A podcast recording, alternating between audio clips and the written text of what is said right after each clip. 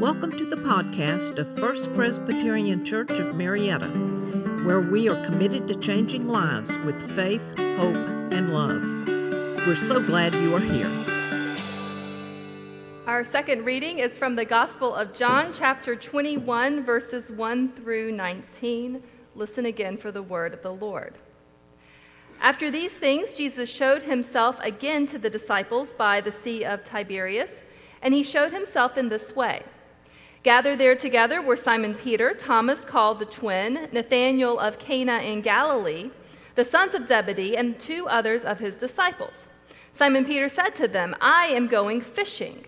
They said to him, We will go with you. They went out and got into the boat, but that night they caught nothing. Just after daybreak, Jesus stood on the beach, but the disciples did not know it was Jesus. Jesus said to them, Children, you have no fish, have you? They answered him, No. He said to them, Cast the net on the right side of the boat, and you will find some. So they cast it, and now they were not able to haul it in because there were so many fish. That disciple whom Jesus loved said to Peter, It is the Lord. When Simon Peter heard that it was the Lord, he put on some clothes, for he was naked, and jumped into the sea. But the other disciples came in the boat, dragging the net full of fish, for they were not far from the land, only about a hundred yards away. When they had gone ashore, they saw a charcoal fire there with fish on it and bread. Jesus said to them, Bring some of the fish that you have just caught.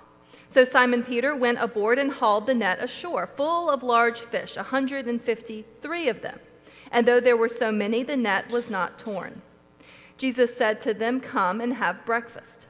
Now, none of the disciples dared to ask him, Who are you? because they knew it was the Lord. Jesus came and took the bread and gave it to them, and did the same with the fish. This was now the third time that Jesus appeared to the disciples after he was raised from the dead. When they had finished breakfast, Jesus said to Simon Peter, Simon, son of John, do you love me more than these? Peter said to him, Yes, Lord, you know that I love you. Jesus said, Feed my lambs. A second time he said to him, Simon, son of John, do you love me? He said to him, Yes, Lord, you know that I love you. Jesus said to him, Tend my sheep. He said to Peter the third time, Simon, son of John, do you love me? And Peter felt hurt because he said to him the third time, Do you love me? And he said to him, Lord, you know everything. You know that I love you. Jesus said to him, Feed my sheep. Very truly, I tell you, when you were younger, you used to fasten your own belt and to go wherever you wished. But when you grow old, you will stretch out your hands, and someone else will fasten a belt around you and take you where you do not wish to go. He said this to indicate the kind of death by which Peter would glorify God. After this, he said to him, Follow me. This is the word of the Lord. Thanks be to God. With spring comes spring cleaning. A few weekends ago, I wound up in the back of my garage sorting through piles and piles of stuff, and I came across our stroller. Now, I bought the stroller right before my oldest was born, and for years we took it on every single trip. It's been to the beach, to the zoo, to the aquarium, it's been to weddings and funerals. But for the last two years, that stroller has sat unused, gathering dust in the corner of our garage. My children no longer need it.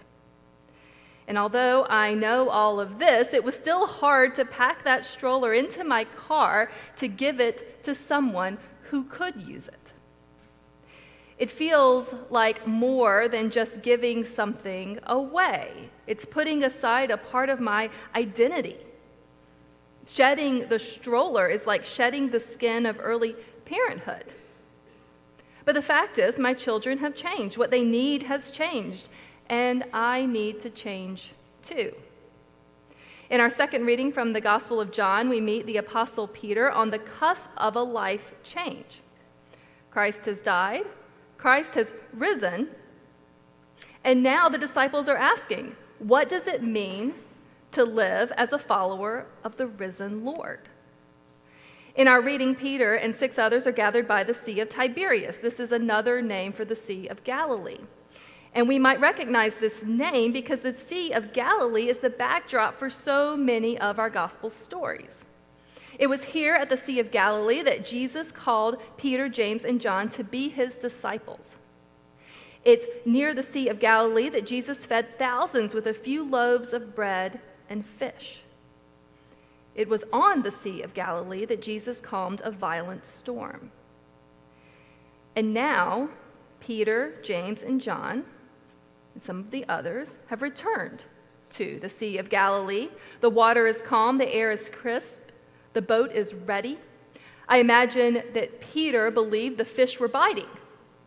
He decides tonight is the night, and he tells the others, I'm going fishing. Peter is going fishing, and Peter is good at fishing. Long before Jesus showed up, Peter was fishing. And I get this desire to go back to the thing that he knows, the thing that he's good at. For 12 years, we lived in a house right next to a Publix. And then we moved in 2019, and now we live in a house right next to a Kroger. Do you know how often I went out of my way to drive to Publix to shop for groceries? Because you've been to the wrong grocery, grocery store and you know that it's a nightmare. Everything is in the wrong aisle, the brands are unfamiliar, it takes twice as long to find what you need, and still you walk out having forgotten something important. It took me a full year to convert from Publix to Kroger because change is hard. Change is hard. And if it's hard enough to, to change the place you buy your milk, just imagine how hard it is to make a meaningful life change. Not only have my children outgrown the stroller, every year they outgrow their old clothes. Sometimes we have to buy a new size halfway through the season because they grow so fast. One of the blessings and curses of being a grown up is that you don't have to change your wardrobe every season. You can wear the same outfit for five, 10, 15, sometimes 20 years if the fabric is stretchy enough.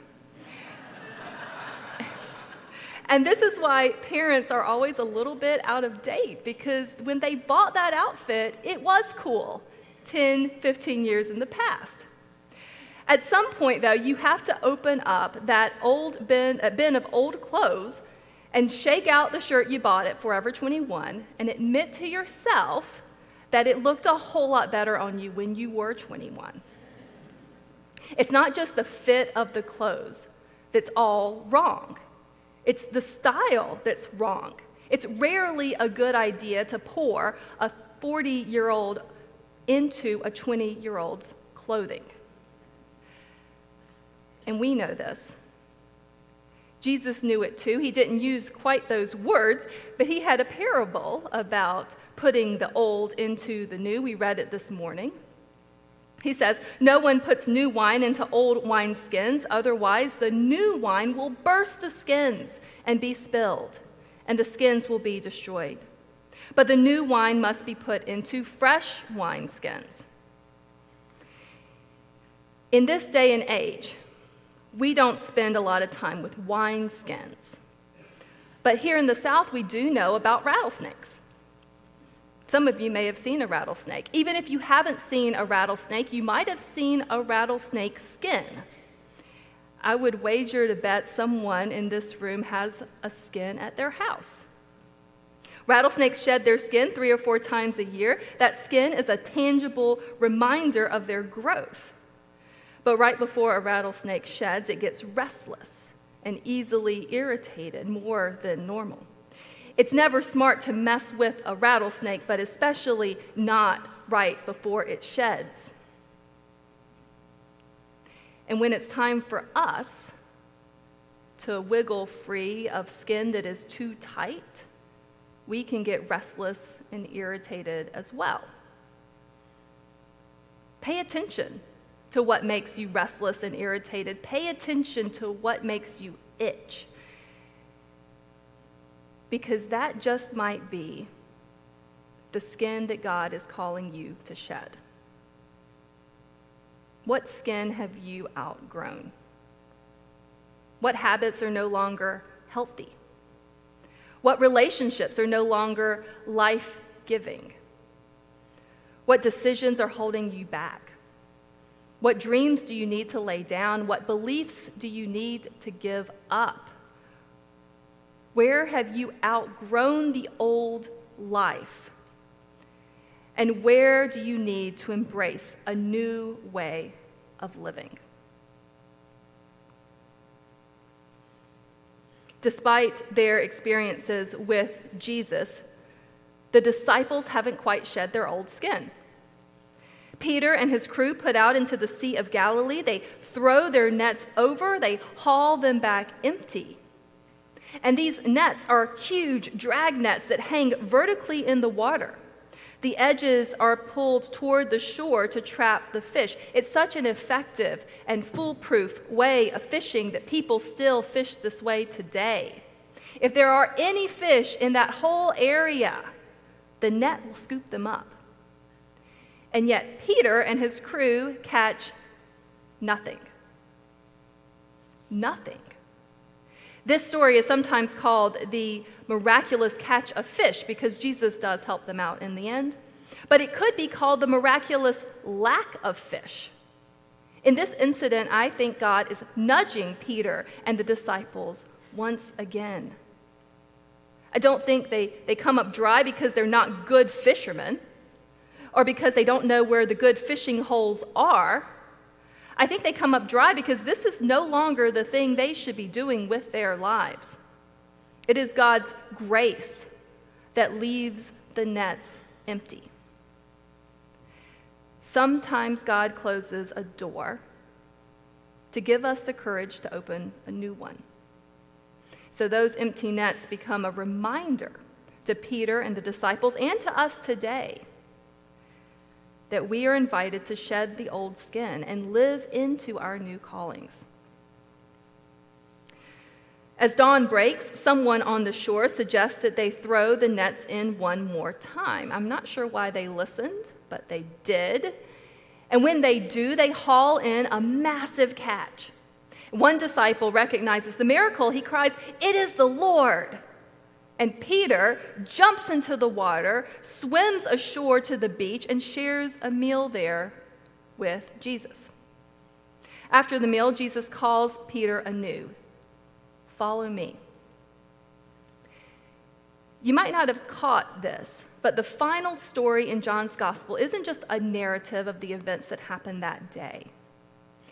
John is, is always too clever for pure narrative. John is filled with symbolism. And here in this final story, John's gospel lays out a path for discipleship. Did you notice that? First, there is the, the profession of faith it is the Lord.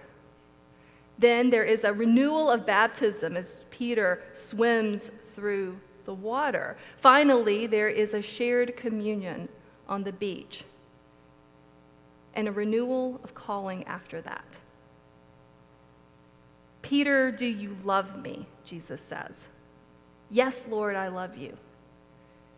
Then don't go back to fishing for fish. Put down your net, leave the boat behind, and follow me. Peter encounters the risen Lord, and he cannot go back to his old life. No one who encounters the risen Lord can go back to their old life. And when we encounter the risen Lord, we cannot go back to our old lives either. The new wine demands new wineskin. Friends, we are not called to get back into the old boat to go back to our old habits, to put on the old clothes. They don't fit anyway. We are called to pour ourselves into the new life that Jesus promises. May we have the courage to receive that call anew today and follow him. Amen. This podcast is a ministry of First Presbyterian Church of Marietta. Come join us Sundays at 189 Church Street, Marietta, Georgia, or visit us online at fpcmarietta.org.